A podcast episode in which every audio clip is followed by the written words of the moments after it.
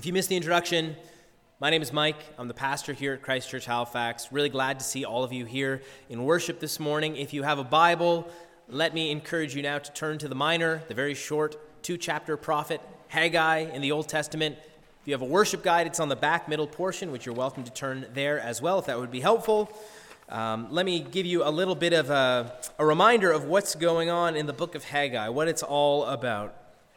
The book of Haggai is about a time when God's people lost their vision for the kingdom of God and how, by God's grace, they regained it. In the book of Haggai, just these two chapters from the Old Testament from about 520 BC, uh, this is exactly what happens. We find the people of God, the remnant of Israel, returning from years and years of exile in the nation of Babylon. And when they return to the land, God is no longer central in their affections.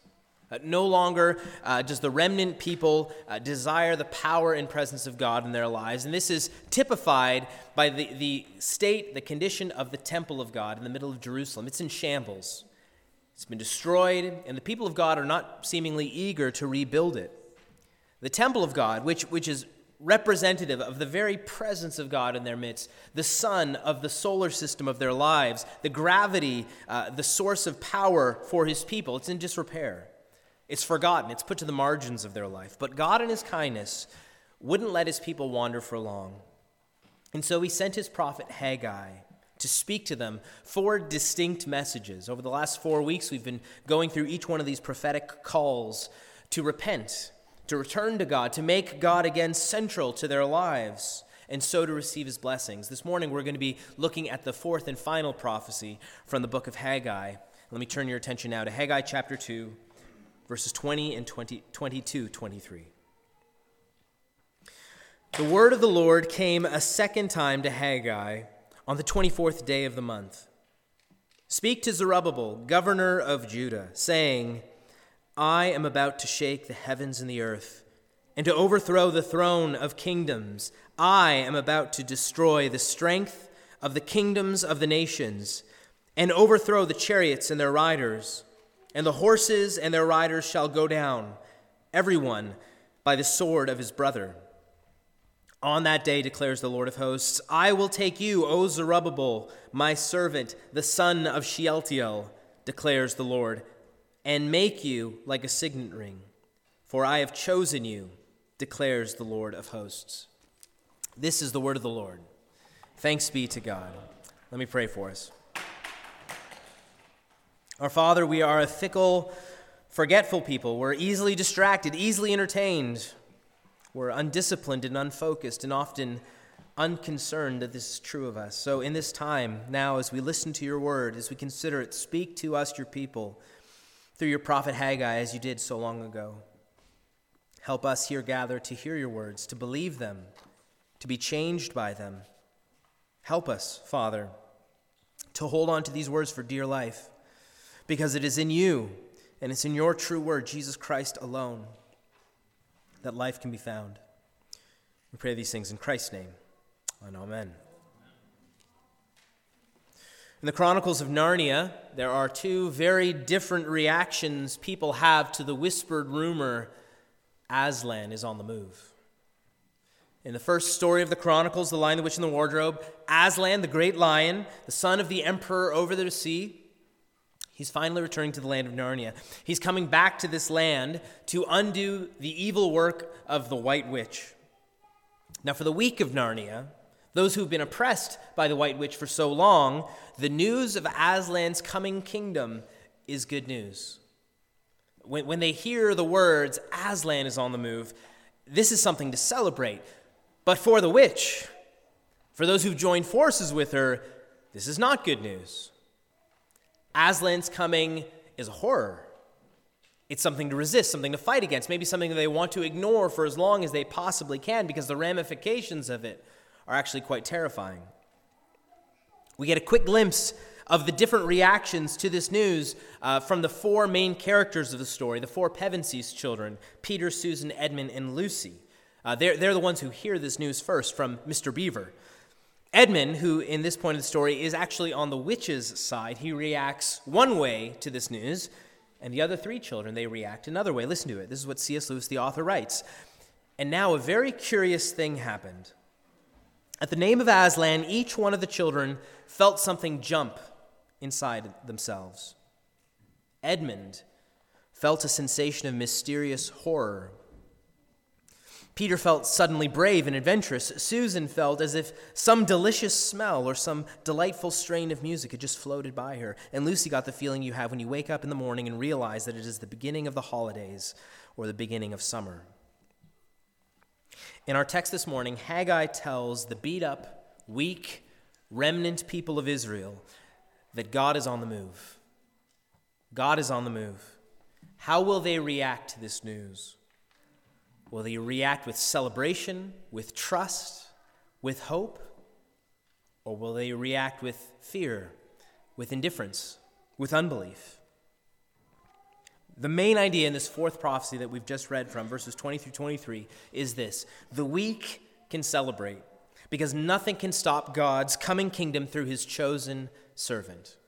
Again, this is, this is the main idea that Haggai is communicating here. The weak, so those who are oppressed, bowed low, they're sick and tired of this world, they're beaten up by their own sin and by the sin of others, they can celebrate. They can celebrate right now in whatever circumstance they find themselves in because of this. Nothing can stop God's coming kingdom through his chosen servant. Again, God is on the move, Haggai says. His coming kingdom will destroy all evil. It'll put an end to all suffering, put an end to pride and selfishness for good. And this message, this news, this is good news for the weak, for those who are broken. It's good news for all who've been oppressed. We've been building a historical case as we've been walking through the book of Haggai over the last couple of weeks that the people of Haggai's day in the 5th century BC were about as weak as you could get. They had no military at this time, no real economic power, prosperity, no social influence. And as we've seen, they were very weak spiritually. They were really just beginning to take first steps of obedience and trust to God. So, really, what reason do they have to celebrate? Right? In our experience, when we're at our weakest, when we feel sick, or perhaps when we're economically, socially, relationally, spiritually impoverished, this isn't the time where we celebrate. This is the time where we complain, where we mope, where we feel really low about ourselves and our circumstances. So, why is this message of Haggai, why is it meant to elicit celebration and gladness from a very weak people? Well, there's, four reasons that Haggai gives to, to explain why this is the case. And the first reason he gives, the first reason why this people can celebrate is an important one. It's this that God is active. God is active. They can celebrate because the God that they worship is an active God. The God of the Bible isn't the God of deism. Right? He's, he's not some primordial uh, intelligence or power, the unmoved mover who started things rolling long ago in the ancient past, but now he just kind of sits on the sidelines of human history, watching how things will unfold however they will. No, the God of the Bible, the true God, as he's revealed himself to us, is active. He's interested in our lives. He's engaged in human history, in this world. Listen how active God promises to be for his people in this section. God is really the acting subject throughout this whole prophecy. He's the one who's doing the stuff. Look at verse 21. God says, I am about to shake the heavens and the earth. Verse 22 I am about to destroy the strength of the kingdoms. In verse 23, there's three ways that God says that he will be active towards Zerubbabel, the governor of Judah, who will, uh, will address him soon. He says, On that day, I will take you. I will make you like a signet ring, for I have chosen you.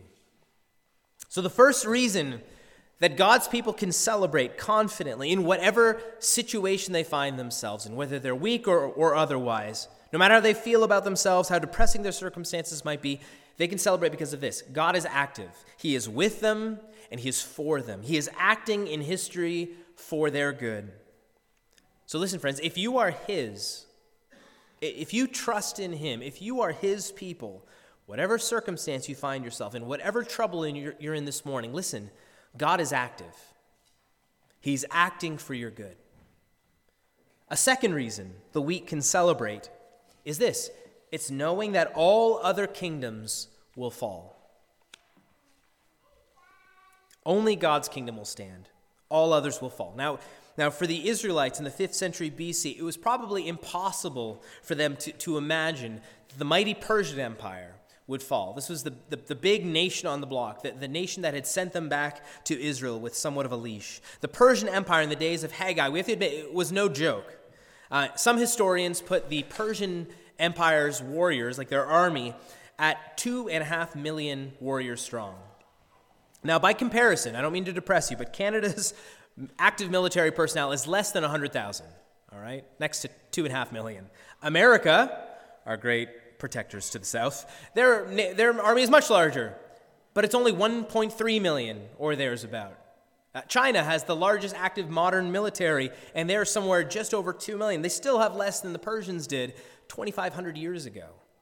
It's staggering. The Persian Empire also was not simply all brawn, but it had brain. They were incredibly innovative. They wrote the new playbook on warfare. They invented new bow technology so that their archers were not just more numerous than their enemies, but more effective, more efficient in battle. Persians had the largest, strongest, most strategically used mounted cavalry, and they had perfected the chariot which is like the, uh, the Abrams tank of the ancient world. It was a technology that was so cutting edge, you know, it could overwhelm, slice through any defense mounted against it. And Persia wasn't showing any signs of weakness in the fifth century. It wasn't like Haggai was pointing out some sickness in, in, in, uh, in, in Persia. In fact, it was only growing stronger. Haggai speaking in the 5th century, but by the 4th century BC, the Persian Empire was just growing, swelling, expanding, consuming, assimilating more peoples and more nations. Um, by the 4th century, this empire ruled somewhere over 50 million people, which at that time was nearly half of all the world's population. This was a behemoth, an unbelievable juggernaut of power and wealth and influence. The people of God, by contrast, have no real military, no financial power. They're in a spiritual mess. It would have been reasonable for them to feel afraid, to be intimidated, to be distressed in these circumstances, but God tells them not to be. Why? Because God says all kingdoms other than his kingdom will fall. Where is the Persian Empire today? What has come of, of the rule uh, of, of, the, of what came after, of Alexander the Great? What about the Roman Empire? Where is Genghis Khan, who was so feared in his time? What about Napoleon or Hitler or any other number of kingdoms and tyrants that seemed unstoppable? The kingdoms of the world are incredibly impressive to the naked eye. They're rich, powerful, deadly. They can do a lot of damage, and in fact, they have. But God's people are to look at the politics and power of their days through the eye of faith to believe God's word more than what their eyes can see at that moment. God says this those kingdoms won't last. They can't last. They're creatures, not the creator. Earthly kings and earthly kingdoms may act like God. They may exercise authority over you, and you might feel their oppression in ways that seem God-like. But listen to what God says in verse 22 I'm going to overthrow the throne of the kingdoms. I am about to destroy their strength. I'm going to overthrow the chariots and riders.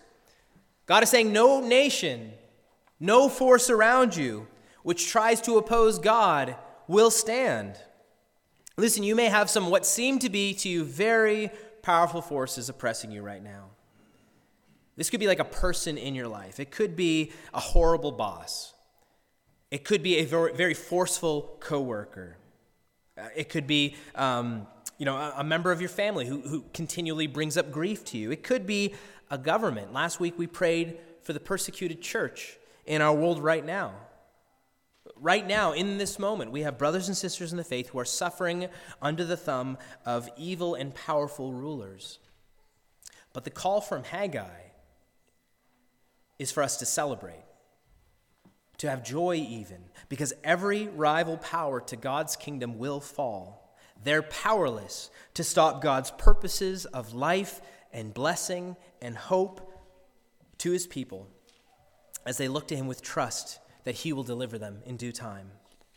See, listen, the weak can celebrate, Because nothing, no one, no kingdom, no power can stop God's coming kingdom through his chosen servant.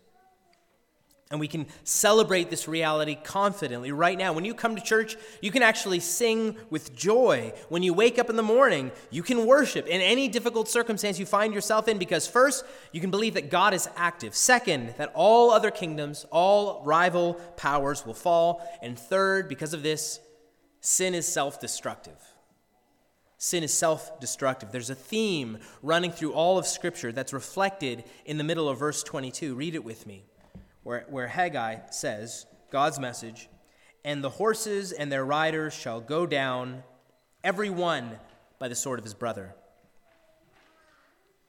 Those who oppose God's kingdom ultimately destroy themselves, Haggai says. This is a thread that runs throughout all the scriptures. It's seen in stories like Gideon in Judges chapter 7 or Saul's battle with the Philistines in 1 Samuel 14. This is where God's weak, tiny, uh, people, they face a larger, more powerful army, and somehow they win. How? The larger army just self destructs. Their horses and riders go down, everyone by the sword of his brother. They turn on each other. Haggai tells the remnant people of God that those who resist God are set to self destruct. Sin and rebellion against God is a type of spiritual suicide.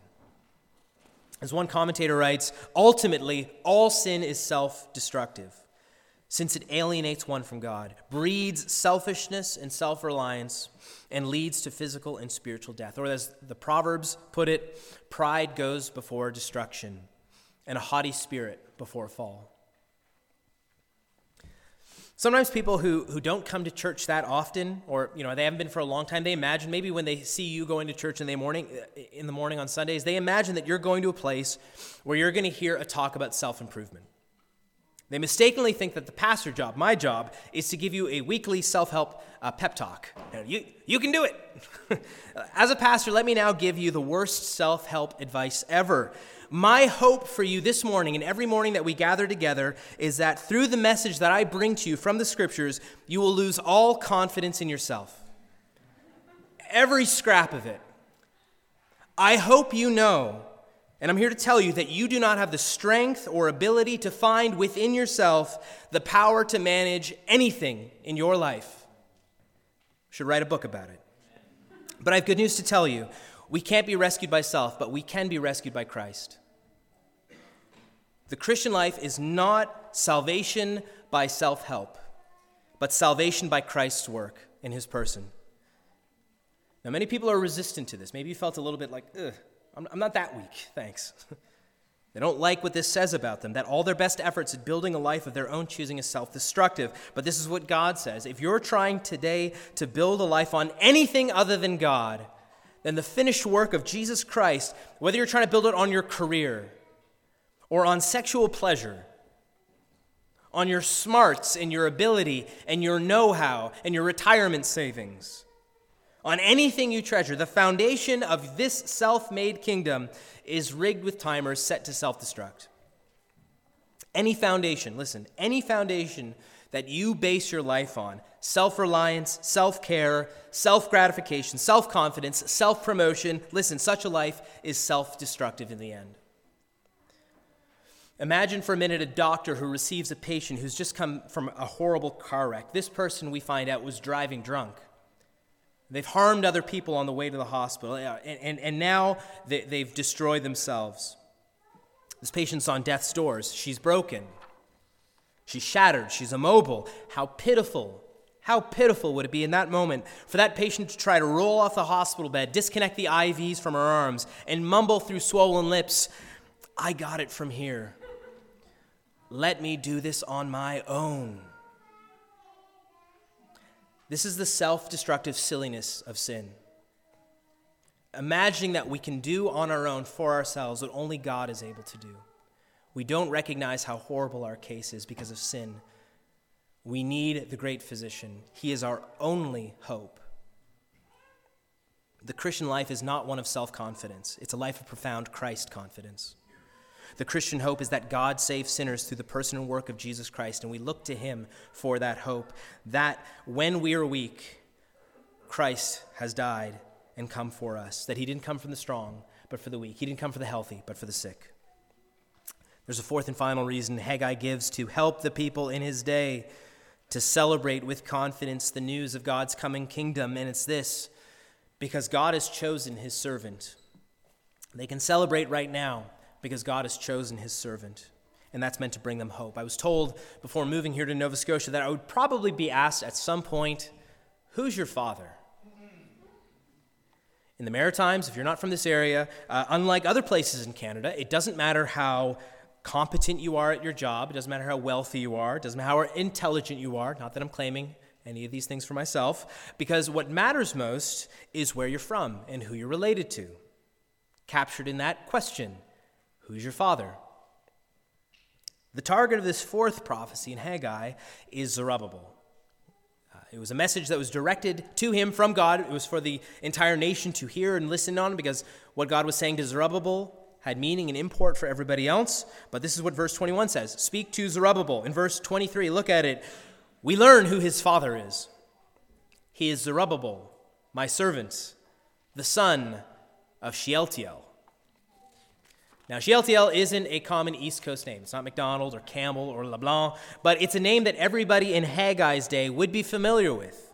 They would know what was going on. They would know what this means about Zerubbabel, who he is, and where he's come from, because Shealtiel was a descendant of King David, the great king of Israel. And why this was important was that all of the nation knew that King David had received from God a very significant promise. You can find it in, in 2 Samuel chapter 7. It was the promise that from David, from his line, the Messiah would come, the great king of all kings. This is the hope of all the Old Testament scriptures. It was pointing to this hope that from King David's line, the Christ would come, which means Messiah, anointed one. This king would finally come to rescue God's people. He would destroy the works of the devil. He would restore, renew, and refresh his people. The hope of Israel, which was a nation that was prone to wander and leave the God who loved them, was that one day a king would come who would, who would restore them to their former glory. They had had some very, very bad kings in their history, but this king who would come one day. He would be unlike any other king. And here Haggai connects Zerubbabel through his father, Shealtiel, to this great messianic promise. Zerubbabel, who's standing in their midst in the 5th century BC, is in the line of King David. And God has chosen Zerubbabel to be his servant. Now, it's very clear from this text that Zerubbabel is not that Messiah. He's not that king, but one of his descendants will be. And so Zerubbabel here will be like a signet ring. That's what verse 23 says. Signet rings were rings worn by the king's representatives, uh, bearing the king's seal. Uh, so uh, if, if, a, if the king's representative wrote a letter on behalf of the king, issued an order in his name, they would use the king's signet ring and impress it like a stamp, or, or you know, maybe press into a wax seal to authenticate what the king had commanded. It would be as if the king himself was there, himself writing the letter, himself issuing the order, himself making the promise. Excuse me. And God says to Zerubbabel, He says to the people of Israel, You, son of Shealtiel, you are my chosen servant. You are like a signet ring in the midst of Israel. Zerubbabel would be that mark of authentication for God's people to guarantee the promises that God had made so long ago. If the people of God wondered, they look at their circumstances, they look at their surroundings, and they're wondering, is the Messiah ever going to come? Has God forgotten his promises?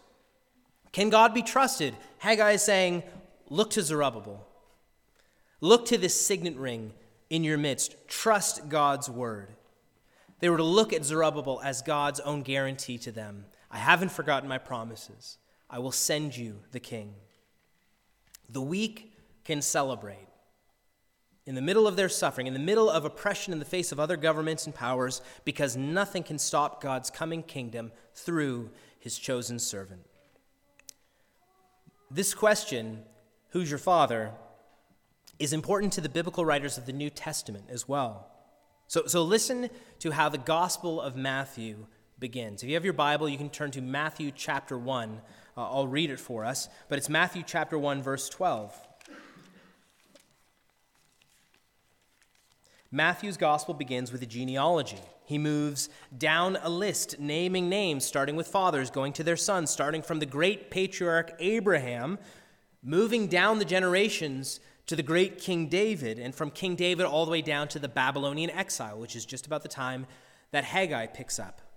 Listen to this genealogy. Uh, again, not a typical Sunday reading or maybe in your own devotional reading, but listen to how important it is. Taken from Matthew chapter 1, verses 12 through 16. And after the deportation, the exile to Babylon, Jeconiah was the father of Shealtiel, and Shealtiel the father of Zerubbabel, and Zerubbabel the father of Abiud, and Abiud the father of Eliakim, and Eliakim the father of Azor, and Azor the father of Zadok, and Zadok the father of Achim, and Achim the father of Eliud, and Eliud the father of Eleazar, and Eleazar the father of Matthan, and Matthan the father of Jacob in Jacob, the father of Joseph, the husband of Mary, of whom Jesus was born, who is called Christ, that is, Messiah, anointed one, the King of kings.